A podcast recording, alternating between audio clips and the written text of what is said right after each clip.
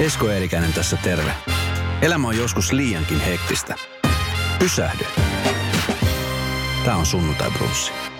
Sunnuntai Brunssin vieraana kirjailija Sofi Oksanen. Terve vaan ja kiitoksia kutsusta. Tervetuloa. Mä en tiedä mikä siinä on, että kun mä sain tietää, että Sofi sä oot tulossa mulle vieraaksi, niin mä rupesin jännittää tosi paljon. Törmät sä semmoisen tilanteeseen usein, että haastattelija jännittää, kun sä tuut? Äh, joskus, joo. Joskus se on ihan ilmiselvää ja joskus se sitten jotenkin käy ilmi sen keskustelun myötä. Mi- tota, niin mistä syystä se mahtaa johtua? Varmaan riippuu ihan ihmisestä. Että joskus saattaa olla tietenkin hirvittävän intohimoinen äh, lukija siellä Joo. vastassa tai, tai sitten joskus on myös ihminen, joka ei sitten, äh, sellainen haastattelija, joka haluaa tavallaan tietää kaiken etukäteen tai, tai Mm. ehkä kokee epävarmuutta sen, sen vuoksi, että ei tavallaan tiedä tarpeeksi jotenkin asioista, joita me kirjoitan tai jotain muuta. Ei tarvi nimetä äh, nimellä, mutta mi- mikä on niin kuin hirveän haastattelutilanne, missä sä oot itse ollut, mikä sulla on jäänyt niin kuin päällimmäisenä mieleen? Um, äh, no, niitä on, niitä on vähän erilaisia. Sanotaan nyt, että esimerkiksi äh, sellaisissa maissa, joissa tasa-arvon tilanne on heikko, niin ne kysymykset saattaa olla kummallisia näin pohjoismaista näkökulmasta. Mm. Et esimerkiksi puolet kysymyksistä voi koskea sitä, että mitä mieltä aviomieheni on kirjoittamisestani. Ja sellaisia, nyt mä osaan jo niin kuin varautua tällaisiin tilanteisiin etukäteen tietyllä tavalla. Mutta kyllä se ensimmäisen kerran äh, väh- vähän niin kuin yllätti ja vielä niin kuin sen jälkeen, kun tajusin, että tämä ensimmäinen kysymys ei ollut vahinko, vaan että tämä, tämä oikeasti niin kuin jatkuu, niin, niin se äh, kyllä hämmästytti siis kieltämättä. Tietenkin siis se kertoo myös siitä, että siis se on sellainen maa, jossa toimittaja tietää, että tällaiset kysymykset kiinnostavat lukijaa. Mm. Ja ehkä mahdollisesti työn ja äh, perheen yhdistäminen on naisille oikeasti ajankohtainen kysymys. Että siinä mielessä se voi olla ihan relevanttia, mutta tietenkin se tuntuu todella kummalliselta näin pohjoismaisesta Mm. kulmasta katsoen. Niin, ja musta on hienoa, että, että se niin kuin pohjoismaista katsottuna se tuntuu todella omituiselta, koska siis tilannehan on, mun äiti on itse äh, Etelä-Amerikasta, Kolumbiasta kotoisin ja, siellä edelleenkin, kun siellä käy ö, esimerkiksi vaikka vierailulla kyläelämässä sun muuta, niin siellä edelleenkin on tämä machokulttuuri niin kuin voimissaan ja, ja tosi vahvasti siellä ja toki nuoret on tuonut vähän muutoksia Joo. siihen elämään, mutta siihen muutoksen menee, menee tosi paljon aikaa. Kyllä se on hidasta muutosta ja mä, tai siis kuka tahansa ylipäänsä Pohjoismaissa kasvanut tai pohjoismaisen koulutuksen saanut, niin on tottunut siihen, että naisia on kirjailijoina esimerkiksi. Mm. Ja silloin, kun olin nuorempi, niin olin tottunut siihen, että naiskirjailijat Suomessa ajattelivat, että ei tarvita tätä naisliitettä. Ja sitten reissatessa olen ymmärtänyt sen, että joissakin maissa naiskirjailijoiden olemassa yli, ylipäänsä voi olla ihme, Mm. taikka että heitä on niin vähän, että itse asiassa on tarpeellista puhua naisista kirjailijoina. Ja siinä mielessä niin kun muutin ajatustani kyllä siitä, että, että mun puolesta voi ihan hyvin puhua naiskirjailijoista ja, ja sitä kautta niin kuin tuoda esille ää, ylipäänsä kaikkia rakenteellisia ongelmia, joita liittyy siihen, että miksi sit joissakin maissa naiskirjailijoita on vähemmän. Että eihän se tarkoita sitä, että niissä maissa naiset eivät osaa kirjoittaa yhtä hyvin kuin mieskirjailijat. Ja sitten tietenkin siis toinen asia, joka liittyy tähän niin kuin vähän samansuuntainen, että kummallisia haastattelutilanteita on, on siis se, että kuitenkin olen aikuinen ihminen ja näin poispäin, niin joissakin maissa selkeästi kirjailijuus on jotain, mikä kuuluu todella vanhoille ihmisille. Että se iän hämmästely, semmoinen ihan ik- ikärasismi, jos voidaan puhua, Ja. niin, äh, niin se on esimerkiksi yllättänyt Italiassa. Että et jokaisen pitää hämmästellä, että kuinka nuori mä oon. Emme enää ole niin nuori edes, että et siis se, se, se, äh, se tuntuu kummalta, mutta siis selkeästi äh, italialainen mielikuva kirjailijasta on se, että kirjailija on vähintään 80. Et, Se, on hämmästyttävä. Se on, se on asia, mutta toivottavasti tästä ei tule sellaista tilannetta, että, että sit jos joku päivä joku kysyy, että mikä on, niin sä voit sanoa, että ei, Radanovan Eerikäisen Eskolla niin oli hämmästyttävä tilanne aika montakin. Hei, Baby Chainista tehdään opera, tai jo ensimmäistä kertaa, kun sun, sun tota, niin teoksista tehdään, eh, puhdistukset on tehty aikaisemmin, niin ö, miltä susta tuntuu, kun kirjat ö, jatkaa tavallaan sitä elämistä niin, että, että niistä muodostuu sitten ö, tarinoita teatterin tai jopa sitten elokuvien kautta?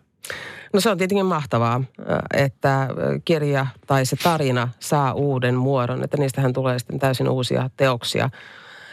Ja myöskin löytää eri yleisöitä. Että on toki ihmisiä, jotka sekä lukevat ja käyvät teatterissa, elokuvissa ja operassa, mutta siis yleisesti voi sanoa, että, että jokaisella kulttuurin ja taiteen lajilla on oma, oma yleisönsä ja se on erityyppinen yleisö. Mm. Miltä, miltä se tuntuu, kun sä oot nähnyt sitten nämä teokset esimerkiksi vaikka teatterissa? Ää, no ne tuntuu jonkun muun teoksilta, että en, en mä koe niitä enää sillä tavalla mun teoksina. Että tietenkin siis se on ison, äh, ison työryhmän äh, työtulos, ohjaajat, näyttelijät, laulajat, muusikot, lavastajat, ketä kaikkea siihen liittyykään. Että se on tavallaan uusi ja uh, uusi teos ja siinä mielessä niin kuin mulle vieras, että ikään kuin katselisin jonkun muun teosta, enkä siis omaani. Mm. Hei, sä toit mulle, erittäin kiitollinen siitä, sä toit mulle omistuskirjoituksella äh, Purga, eli espanjaksi äh, käännetyn kirjan, joka on siis, äh, näitä sun kirjoja on käännetty miljoonittain eri kielillä. Joo, kyllä niitä on käännetty aika paljon. Niin tota, mikä oli fiilis eka kerta, kun sun ensimmäinen kirja käännettiin vieralle kielelle? Uh, hämmästyin sitä, että mulle on moni asia tapahtunut todella nopeasti, koska uh, mä kuvittelin, että ylipäänsä ensimmäisen kustannussopimuksen saaminen on asia, joka tulee kestämään vuosikymmeniä, mutta se tapahtui hirveän nopeasti. Se oli jo itse asiassa... Uh, Stalin lehmät ilmestyi 2003 ja Viroks se ilmestyi 2004, eli siis se oli ensimmäinen käännös. Ja voi tietenkin tuntua ehkä itsestään selvältä, että käännetään Viroksi, mutta en mä ajatellut niin, koska siihen aikaan nyt ylipäänsä ei puhuttu suomalaisen kirjallisuuden kääntämisestä yhtään minnekään. Ja käännettiin niin kuin, että et, et siis kukaan ei tavallaan uskonut siihen, että suomalaisen kirjoja ylipäänsä käännetään lukunottamatta Paasilinnaa ja sitten on tietenkin muumit. Mutta, mm. mutta siis muiden ja puhumattakaan sitten esikoisten, että kyllä kyllä se, kyllä se jo pelkästään oli hyvin ihmeellistä ja sitten itse asiassa ensimmäinen Pohjoismaiden ulkopuolinen käännös äh, oli espanjankielinen käännös ja se tuntuu todella hurjalta ja hämmästyin siitä, koska mä en tavallaan myöskään ajatellut sitä, että espanjankielinen maailma olisi kiinnostunut Viron historiasta nimenomaan esimerkiksi. Miten muuten sitten, kun näitä käännöksiä tehdään, niin kuinka tarkkaan sä esimerkiksi katsot sitä, että se tarina se tarinahan on kumminkin sama, mutta eri kielellä se saattaa muuttua jonkun verran. Niin miten, miten esimerkiksi niin kuin tämmöisissä asioissa, niin kuka pitää huolen siitä, että tarina ei, ei menetä ihan sitä muotoa, mikä on ollutkin? kustantaja, että pyritään toimimaan luotettavien kustantajien kanssa, jotka tiedetään hyviksi käännöskirjallisuuden kustantajiksi. Siellä on hyvät editorit ja sitten tietenkin kääntäjät, että, että pyritään toimimaan jo ammattitaitonsa osoittautuneiden osoittaa oma, oman niin kuin alansa osaajien kanssa. Mutta siis tietenkin en, en mä pysty siis tarkistamaan sellaisia, sellaisten kielten käännöksiä, joita mä en yksisesti osaa. Että sitten vaan täytyy luottaa. Et siinä mielessä tämä on luottamusala. Mm. O- Onko tullut mitään sellaisia paikkoja maailmassa, kun sä oot kiertänyt, jossa tota niin, sä oot miettinyt, että tämän sun kirjan on pakko päästä näille markkinoille? Um, no eh, ehkä äh, just espanjankielinen maailma on siinä mielessä kiinnostava esimerkki, että, että kun ensimmäiset käännökset ylipäänsä alkoi ilmestyä, niin mä ajattelin toki, että Pohjoismaissa jo pelkästään siksi, että virolaispakolaisia on vaikkapa Ruotsissa niin paljon, että kyllä, kyllä kustantamo ehkä pääsee omilleen, jos mun kirjat julkaistaan siellä. Mutta siis äh, espanjan kielisille äh, maille se, mitä Pohjoismaissa tapahtuu tai Baltian maissa ja ylipäänsä Neuvostoliitto, Venäjä on huomattavasti kaukaisempia asioita. Mm. Et sen takia niin ylipäänsä ne käännökset olivat yllätyksiä ja sitten mä huomasin kyllä, että, että erikoista kyllä mun kirjat on ollut top 10 latinalaisessa Amerikassa eri maissa. Ja niin kun, musta se oli todella kummallista. ja epäilin, että onko tämä joku virhe, mutta siis kysy, kysytty eri agentilta, että onko tämä, onko tämä niinku oikeasti totta, niin, niin sanoin, että kyllä se nyt on totta. Mutta sitten menin käymään Kolumbiassa ja niin tuota, silloin uh, tavallaan ymmärsin sen, että uh, – miksi se ei olekaan uh, niin kummallista. Että vaikka mä kirjoitan Viron lähihistoriasta, niin mä kirjoitan kuitenkin aiheesta, jotta on tutku, tuttuja kolumbialaisille. Eli se, että miten tullaan toimeen lähimenneisyyden ongelmien kanssa. Mm. Yllekään kolumbialaisille ei tarvitse selittää, mitä tarkoittaa, jos lehdistöllä on ongelmia. Mm. ja monia tällaisia asioita, jotka, äh, tavallaan mulle silloin konkretisoitui se hyvin selvästi, että huumesota ei ole äh, vertauskuvallista, vaan se on ihan oikeaa sotaa. Ja silloin mä ymmärsin, että tavallaan siis se oli myöskin sellainen asia, joka antoi mulle yllättävän paljon, että mä ymmärsin paljon enemmän ja sitten kävi järkeen. Että keskustelut oli todella hyviä, mitä mä kävin niin toimittajien kuin tavallisten lukijoiden äh, kanssa äh, ylipäänsä niin kuin menneisyyden hallintaprosesseissa ja mit, mitä tehdä tilanteessa, jossa niin moni kansalainen on ollut mukana. Mm. Että, ja sama asiahan on sitten Baltian maissa, missä tahansa miehitetyssä maassa, sotakäyneissä mm. maassa, että mitä tehdä ihmisille, jotka ovat toimineet – no Kolumbian tapauksessa ylipäänsä huumekaupan kanssa ja muissa sota, sota miehitetyillä mailla, niin tuota, että mitä tehdä niiden ihmisten kanssa tilanteen parannuttua, jotka ovat toimineet sen väkivaltaa harjoittavan tahon kanssa. Et ne keskustelut olivat yllättävän samanlaisia, mm. mitä, uh, mitä niin tuota Baltian maissa ja Itä-Euroopan maissa on käyty. Hei, uusi kirja ilmestyy 20. päivä 9. Koirapuiston nimeltään, niin kun sä teet yhtä tiettyä projektia, niin on, onko sulla jatkuvasti muitakin asioita siinä ympärillä? Teet sä monta projektia yhtä aikaa vai keskityt sä aina siihen yhteen juttuun, kun sä rupeat tekemään sitä? Um, no vähän sekä, että, että mä olen nyt oppinut hyvin tarkkaan pitämään uh, kirjoituspäivät kirjoituspäivinä. Että mä en yritä sotkea sinne hirvittävän paljon muita asioita. Mutta sitten kirjoittaessani Koirapuistoa Mä aloitin sen vuonna 2016 ja tässä välissä ehdin kuitenkin sitten kirjoittaa myöskin libreton äh, Kaija Saariahan operaan, jonka maailman kanssa ensiltä on niin äh, ensi vuonna. Mm. Että siis tällaisia projekteja siihen väliin sitten kyllä mahtuu. Että romaani on aina niin iso, valtava, massiivinen työ, että kyllä siihen joku pienempi työ, tai väärin sanoa pienempi työ, mutta toisenlainen työ. työ. Mm mahtuu siihen väliin, kunhan se ei ole jotenkin, että kahta romaania en kirjoittaisi samaan aikaan. Onko käynyt kertaakaan niin, että, että on tullut semmoinen hetki, että nyt on, koska nyt esimerkiksi aika paljon artistien kohdalla ollut semmoinen, mä en tiedä voiko sitä sanoa boomiksi, mutta kun nyt puhutaan ehkä asioista avoimemmin kuin aikaisemmin, että on tullut tämmöistä loppuun palamista ja, ja artistit haluaa pitää vapaata. Joku pitää tauon ja vähän pidempään, sitten sit tuli tavallaan semmoinen dominoefekti. Niin onko sulle tullut missään vaiheessa tämmöinen fiilis, että – että voisi ottaa vähän happea kirjoittamisesta ja tehdä vaikka kaksi vuotta jotain ihan muuta? En mä kirjoittamisesta happea ottaisi. Mutta siis tietenkin matkustaminen on kuluttavaa Uh, ja kaikki kirjan julkaisuun liittyvät asiat ovat, ovat uh, aika hektisiä ja, ja, ja väärin sanoa, että niihin haluaisi niinku taukoa, mutta sitten sit mä menen kirjoittamaan, että se on että tavallaan työni on huvini tässä mielessä. Mutta sellainen... Uh, reissaaminen on, on kuluttavaa. Se mm. on kyllä niin kuin totta. Tuossa kun puhun Dome Karukosken kanssa jonkun aika sitten elokuvan tekemisestä, niin, niin se mikä oli musta hieno, kun hän kertoi nimenomaan siitä, että kun tehdään elokuvia täällä Suomessa, niin sitä ei mietitä niin, että tehdään suomalaisille Suomessa kuvia, vaan tehdään ajatuksella, että tehdään ulkomaille myyntiin. Niin onko sama juttu kirjojen tekemisen kanssa? Tämä on kumminkin aika universaali, niin kuin sä sanoit äsken tuossa.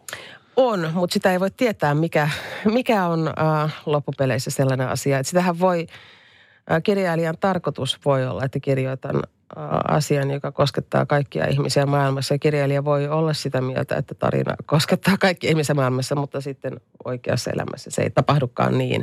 Et en, en mä tiedä, vaikuttaako sitten mun kohdalla se, että koska olen kirjoittanut Viron lähihistoriasta, niin mä olen jo lähtökohtaisesti siis kirjoittanut sellaisen maan tarinaa suomeksi, tavallaan siis kääntänyt niiden henkilöiden puhetta päässäni ja yrittänyt kertoa – asiat niin, että ne avautuvat ulkopuolisille. Mm. Uh, koska jos kirjoittaa pelkästään paikallista yleisöä ajatellen, niin sitten saattaa olla, että jotkut viittaukset esimerkiksi jää yksilöllisesti hämäriksi, koska ne aukeaa vaan paikallisille. Mutta toisaalta kirjailija pitää ajatella sitä, että kirjan pitäisi ainakin periaatteessa olla jotain, mitä myöskin niin kuin seuraava sukupolvi pystyy lukemaan ja ymmärtämään, mistä on kyse. Että siinä mielessä pitää pyrkiä siihen, että kuka tahansa, missä tahansa, millä vuosisadalla tahansa pystyy ymmärtämään sen tarinan. Onko toi semmoinen asia muuten, musta on hieno ajatella, mikä itse asiassa ei tullut mieleen, että kun puhutaan kirjallisuudesta varsinkin, niin ne on semmoisia teoksia, mitkä säilyy nimenomaan niin kuin vuosisatojen päässä. miltä susta tuntuu ajatella sitä, että esimerkiksi tuossa vaikka 100, 150 vuoden päästä, niin luetaan Sofi Oksasen kirjoja ja puhutaan, että itse se oli se rokkitähti silloin aikana sieltä Suomesta, joka kirjoitti näitä hienoja kirjoja. Uh, no onhan se, onhan se hurjaa. Onhan se hurjaa, uh, mutta mut siis olenhan itsekin lukenut paljon edesmenneiden kirjailijoiden teoksia. Että siinä mielessä uh, kirja ja tarina ylipäänsä on asia, joka, jonka lähtökohtaisesti pitää kestää aikaa. Ja tietenkin siis asiaan sitten liittyy se, että mistä lähtee kirjoittamaan. Romaanin kirjoittamiseen menee kuitenkin aikaa. Ja sitten sen jälkeen, kun käännöksiä alkaa ilmestyä, niin se tarkoittaa sitä, että sit kirjasta tulee puhumaan todella pitkään. Mm. Niin täytyy valita sellainen aihe, jonka kokee tarpeeksi tärkeäksi ja että se on tarpeeksi kiinnostavaa itsellekin, mm. jotta, jotta siitä jaksaa puhua ja, ja jotta niin tota, ää, jotta jaksaa tehdä sen kirjoitustyön, joka kuitenkin kestää – No tietenkin julkaisutahti on kirjalla erilainen, mutta siis koirapuisto on kuitenkin meni useampi vuosi. Että kyllä mun täytyy pitää sitä riittävän tärkeänä tarinana. Onko sulla koskaan käynyt niin, että kun, kun sä kirjoitat tai sulla on ehdotettu jotain aiheita, niin, niin on ollut jotain sellaista, mistä sä et ole vaan yksinkertaisesti voinut kirjoittaa, että sitten ei tule yhtään mitään? No sellainen aihe, joka ei tunnu musta tarpeeksi tärkeältä, niin en mä, en mä, äh, en mä, en mä sellaista lähde äh, kirjoittamaan. Tai myöskin siis se, että se täytyy tuntua aiheelta, no joka on siis tarpeeksi tärkeä, mutta myöskin sellainen aihe, äh, josta mä itse mä haluan tietää enemmän. Mm. Miten se, tota, sä luet varmaan itse myöskin paljon kirjoja sitten? Kyllä, se, kyllä kirjailija on pakko lukea niin. kirjoja. Mikä on nyt viimeisin kirja, minkä olet lukenut? Uh, se taisi olla Tekkari. Mulla on nyt niin monta taustateosta jotenkin niin kuin rämpimässä, että niin tota, mikä niistä nyt on oikeaa lukemista ja tavallaan niin kuin mikä on sitten taustatyötä. Mutta uh, niin, no siis sen itse asiassa nyt niin kuin uh, luin. Uh, mut, no en mä tiedä, onko tämä nyt on hyvä esimerkki, koska mä oon lukenut kirjaa aikaisemminkin, mutta siis Atwoodin Orjataresi luin uudelleen, koska niin tuota, siitä on niin pitkä aika, kun olin lukenut sen edellisen kerran ja halusin tietää, että miten se suhteutuu TV-sarjaan. Miten se äänikirjamaailma? Sehän on nyt tullut tosi voimakkaasti niin esiin. Oletko äänikirjojen ystävä? Mä ymmärrän lukemaan ja kuulemaan hirvittävän paljon huonommin. Että mä, mä olen, mä olen äh, paperikirjan ystävä, jos luen äh, huvikseni. Että taustatyössä tietenkin sitten äh, kyllä lukee ruudulta hyvinkin paljon kaikenlaista. Mutta siis äänikirja on äh, jännittävä asia, ja mä tykkään todella paljon siitä, että sen suosio kasvaa näin voimakkaasti, koska sillä tavoitetaan ihan täysiä uusia yleisöjä. Se tekee kirjat saavutettaviksi ja tarinat saavutettaviksi ihan täysin uudenlaisille ihmisille. Mm. Ja myöskin siis yksistä siis sellaisille ihmisille, jotka eivät nyt vaikka ehdi istumaan sen kirjan kanssa, vaan ajavat autoa tai, tai jotain muuta tällaista, että siis se vapauttaa – ihmisen nauttimaan tarinoista hyvin paljon erilaisissa tilanteissa ja, ja paikoissa. Hei, suomen kielihän on, on kieli, joka muuttuu jatkuvasti. Mm. Kaikki kielet muuttuu. Joo. Nyt varsinkin niin tässä some-aikana, niin mulla on itselläni pieni tyttö, joka laittaa mulle viestejä, niin mä oon väillä ihmeessä, että m- mitä ihmettä tämä tarkoitti. Niin miten sä luulet, että esimerkiksi tässä niin kuin vuosien saatossa, niin mit, miten se tulee muuttumaan, kun puhutaan niin kuin kirjoittamisesta? Uh, no, multa on hyvin usein kysytty, että oletko halu, uh, haluaisitko asua jossain muulla kuin Suomessa. Mutta kirjailijana mä oon naimisissa kielen kanssa ja kieli muuttuu niin paljon koko ajan, että mun on hyvin hankala kuvitella, että haluaisin asua missään muussa kuin suomenkielisessä ympäristössä. Et kieli on aina ollut muuttuva elementti. Se on toisaalta hauskaa siinä myöskin, että se kehittyy koko ajan. Et esimerkiksi, jos ajatellaan vaikka kännykkää sanana – niin ihmiset kuitenkin puhuu nykyään useammin puhelimista kuin kännyköistä. Että se kännykkä on selkeästi jäämässä tasa-alalle, äh, taka-alalle ja mä oon muutenkin pitänyt sitä jotenkin todella rumana sana. Se on ruma sana. Niin on. niin, Kyllä. niin mä en, olen pyrkinyt pitämään kännykän sanana pois esimerkiksi koirapuistossa, että siinä on pelkästään sit puhelimia tai muita tällaisia. Siis puhelimia kyllä on hyvinkin runsaasti, että kyllä siinä on niinku ihmisillä niinku kännykät, mutta siis mä en käytä kännykkäsanaa, koska mä veikkaan, että siis se vanhentuu se alkaa kuulostaa todella vanhalta hyvin nopeasti. Mutta ootko huomannut esimerkiksi sun omassa kirjoittamisessa, että joku asia olisi muuttunut tai joku sana olisi muuttunut sen takia, että se, se ikään kuin päivität sitä? Koska esimerkiksi biisessä sen kuulee aika usein, että monet artistit käyttää jotain tiettyä ilmaisua, koska se on vaan ajankohtainen. Niin onko kirjoittamisessa sama?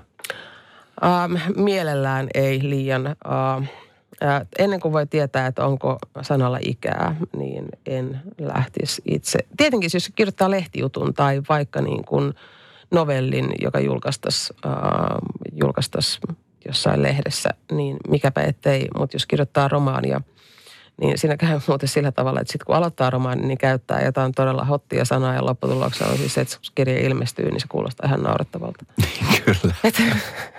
että tässä tulee siis aikaperspektiivi tulee vastaan.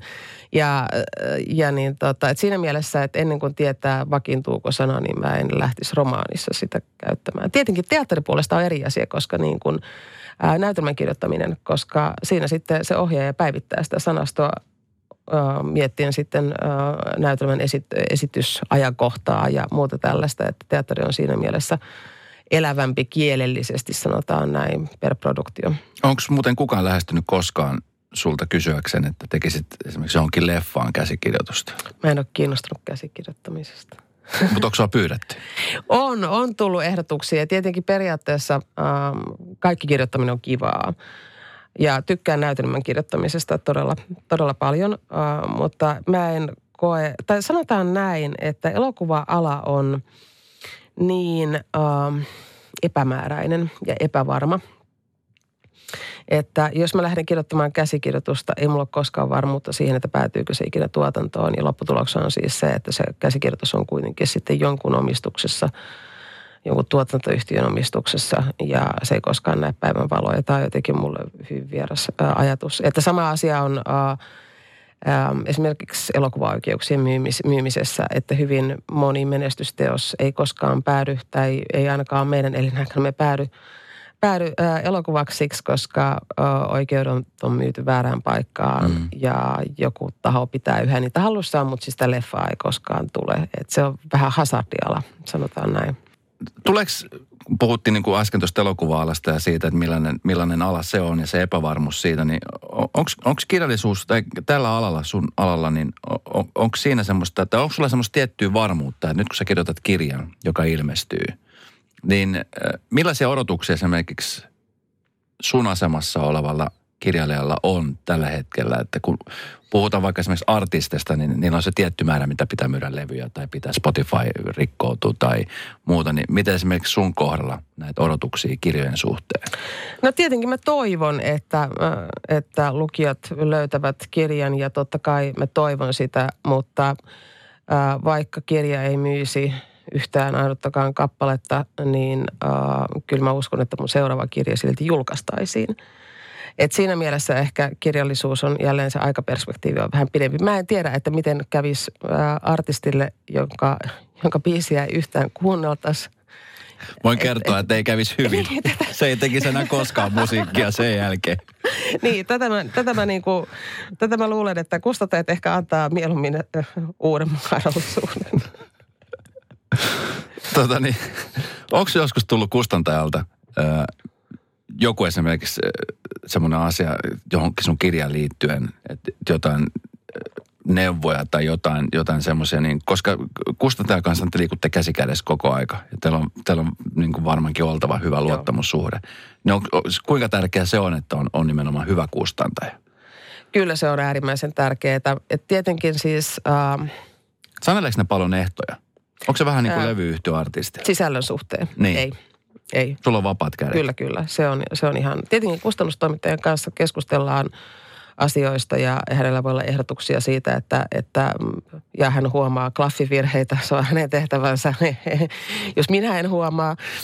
Ää, tai esimerkiksi erilaisista sanavalinnoista ja, ja muuta tällaista, ää, mutta ei koskaan mitään sellaista, mikä oikeasti vaikuttaisi, niin sanotaan näin, että taiteelliseen puoleen. Ää, ja ää, luotettava kustantaja ja kustannustoimittaja on tietenkin ykkösasia, mutta vielä enemmän se on käännöskirjallisuuspuolessa puolella, että täällä mä nyt kuitenkin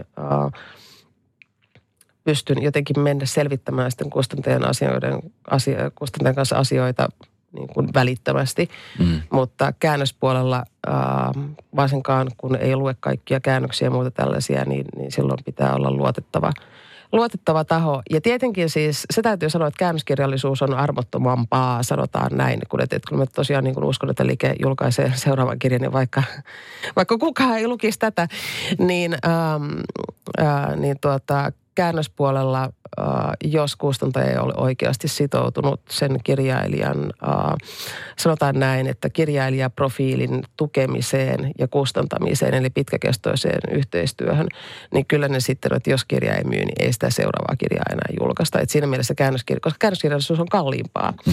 Sen markkinointi on kalliimpaa, koska kirjailija ei voi olla itse paikalla jatkuvasti. Kirjailija pitää kutsua paikalle ja niin tuota kääntäjälle pitää maksaa ja näin poispäin. Niin sitä on yksisesti kalliimpaa ää, tuottaa ja sen vuoksi se on myöskin armottomampaa. Jos Sofia Oksasesta ei olisi tullut kirjailija, niin mikä olisi ollut plan B? Ei mulla ollut plan B. Eikö ollut ollenkaan?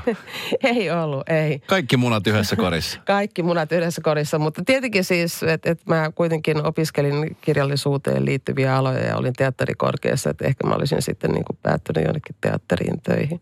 Näyttelijäksi.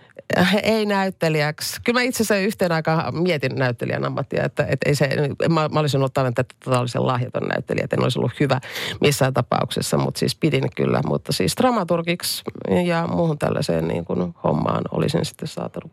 Onko tämä ollut, tämä kirjailijan ammatti sellainen, mitä sä näitkin sen olevan? Onko se vastannut suoratuksia? Itse kirjoittaminen kyllä, mutta sitten kun ajatellaan ylipäänsä taide- ja kulttuurialan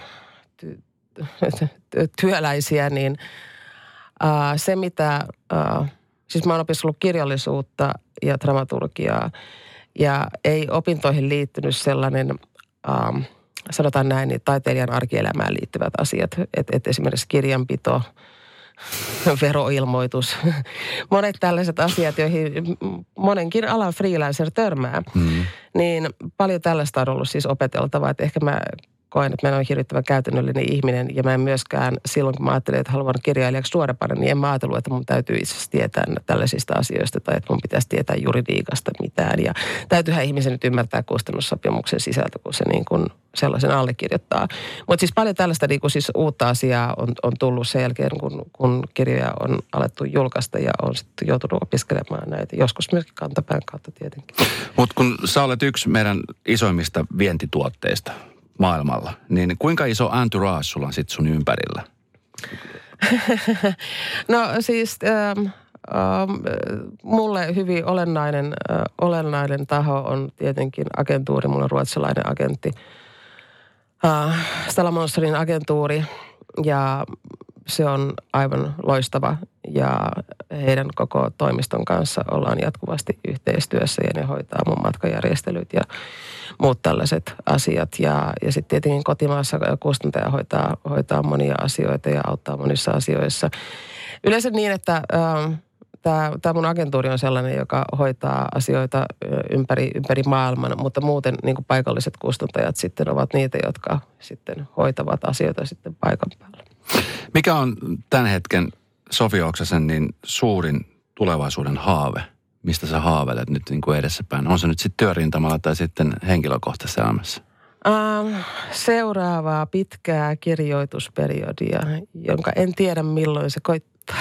Sä saadotat sitä jo nyt. Joo, tää, tää, eikä, eikä, eikä siis mulla, mulla ei, äh, mä en tällä hetkellä siis kirjoita uutta romaania, mutta siis kyllä, kyllä mä itse asiassa niin tuota, Kyllä olisi kiva päästä kirjoittamaan, vaikka siis kirja meni painoon vain jokin aika sitten, niin. ää, mutta niin tota, jotenkin siis myöskin siksi, koska se ää, ensimmäisen version kirjoittaminen on, on tosi hauskaa. Mm. Ja mä olen siis, koska mä aloitin vuonna 2016 Koirapuiston kirjoittaminen, niin siis viimeksi kirjoitin ensimmäisen version romaanista vuonna 2016. Ja se on yleensä niin kuin se hauskin, hauskin hetki, koska ei voi tietää yhtään vielä, mitä tapahtuu – henkilöt on täysin uusia. En tiedä, kuka kuolee, kuka rakastuu, mitä siinä niin kuin oikeasti tapahtuu. Ja se on se, on se hauskin vaihe.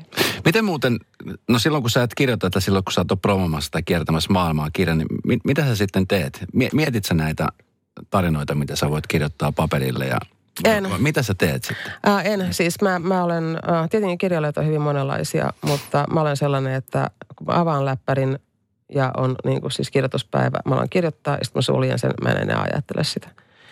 Että en ajattele siis välillä ja e- eivät tarinani eivät tule uniini tai, tai muuta tällaista. Vapaa-aikaa mulla hirveästi ei ole ja hirveän hankala ylipäänsä vetää sitä rajaa, mikä on vapaa-aikaa ja mikä on. Että jos mä katson TV-sarjaa tai leffaa, niin en mä tiedä meneekö se vapaa-ajan puolelle siinä mielessä, että mä kuitenkin sitä ajattelen tarinana. Mm. Ja kirjailijan täytyy kirjojen lukemisen lisäksi, niin täytyy myöskin ylipäänsä niin jotenkin seurata tarinoita. Että siinä mielessä se on niin kuin osittain työtä.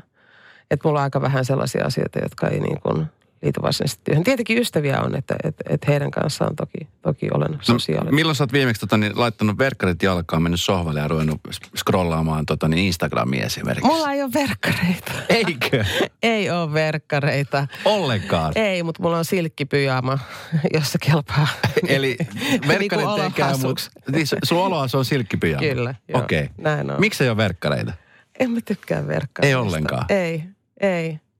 Siitä on, uh, olen ehkä pukeutunut verkkareihin hetkinen 20, 20 vuotta sitten. Mutta tämä sun tyyli on, on pysynyt, sä niin kuin sut tunnistaa joka paikassa, missä tahansa meetkin. On, se on semmoinen vähän niin kuin, puhutaan niin kuin rokkitähteydestä. Että rokkitähdellä Joo, on, joo. Siis tietenkin jo- jo- jotkut, joskus ihmiset kysyy, että, että onko se niin kuin häiritsevää, jos tunnistetaan. Mutta mut sitten taas puolestaan, niin mä luulen, että, että mulla on yllättäviä lukijakohtaamisia enemmän siksi, että mut tunnistetaan, kuin että jos mua ei tunnistettaisi. Mm. että äh, kirjailijan työ on siinä mielessä erilaista kuin vaikka näyttelijän, että, tai vaikka, vaikka äh, muusikon, että mehän ei nähdä sitä, kun lukija lukee kirjaa tai, tai muuta tällaista, että se välitön yleisöreaktio ei koskaan niin kuin tule. Mutta pysäytteleekö paljon ihmiset esimerkiksi tuossa Helsingin keskustassa, kun kävelee? Joo, kyllä. Juu. Tulee pyytää selfieitä ja Juu. mikä, mikä fiilis se herättää? Se on, No yleensähän siis suomalaiset käyttäytyy hyvin ja mm. on asiallisia ja, ja ovat iloisia ja näin poispäin. niin, niinhän me ollaan. Niin. Hei tota, mä päästän sut jatkamaan promoamista. Promorundihan on nyt vasta niin kuin aluillaan. M- Kyllä Miten on. monen maahan se sitten ulottuu, kun sä lähdet sitten promoamaan uutta kirjaa? Oikeuksien kä- myyminen on vasta käynnissä, eli sitten kun nimet on paperissa, niin sitten niin tuota, tiedän tarkemmin, mutta ää, ensimmäiset ää, käännökset ilmestyy ensi keväänä. Kuinka onnellinen sä tällä hetkellä oot, että nyt tämä on saatu valmiiksi ja, ja tota niin, uutta on sitten tulossa siellä jo, siellä jo hautuumassa? Äh, no joo, kyllä, kyllä, mutta kyllä tämä on itse asiassa aika hyvä vaihe, eli, eli olen, olen onnellinen. Mutta tietenkin täytyy sanoa, nyt on, tämä on tosi kiva tämä syksy, että koska syksy on nyt Suomessa ja, ja voin hoitaa kaikki haastattelut suomeksi esimerkiksi. Se on hauskaa, äh, mutta sitten tietenkin kun alkaa ajatella sitä, että kuinka paljon reissaamista on äh, edessä, niin sitten ehkä on parempi olla ajattelematta. Älä ajattele nyt. Niin, en ajattele Nyt nyt, ajattelen sitä hetkestä. ensi vuonna. Joo, kyllä. kyllä. Hei, mahtava kun pääsit. Millaiset terveiset haluaisit lähettää meidän Radionovan kuuntelijoille? Nauttikaa tarinoista ja elämästä. Mahtavaa. Kiitos.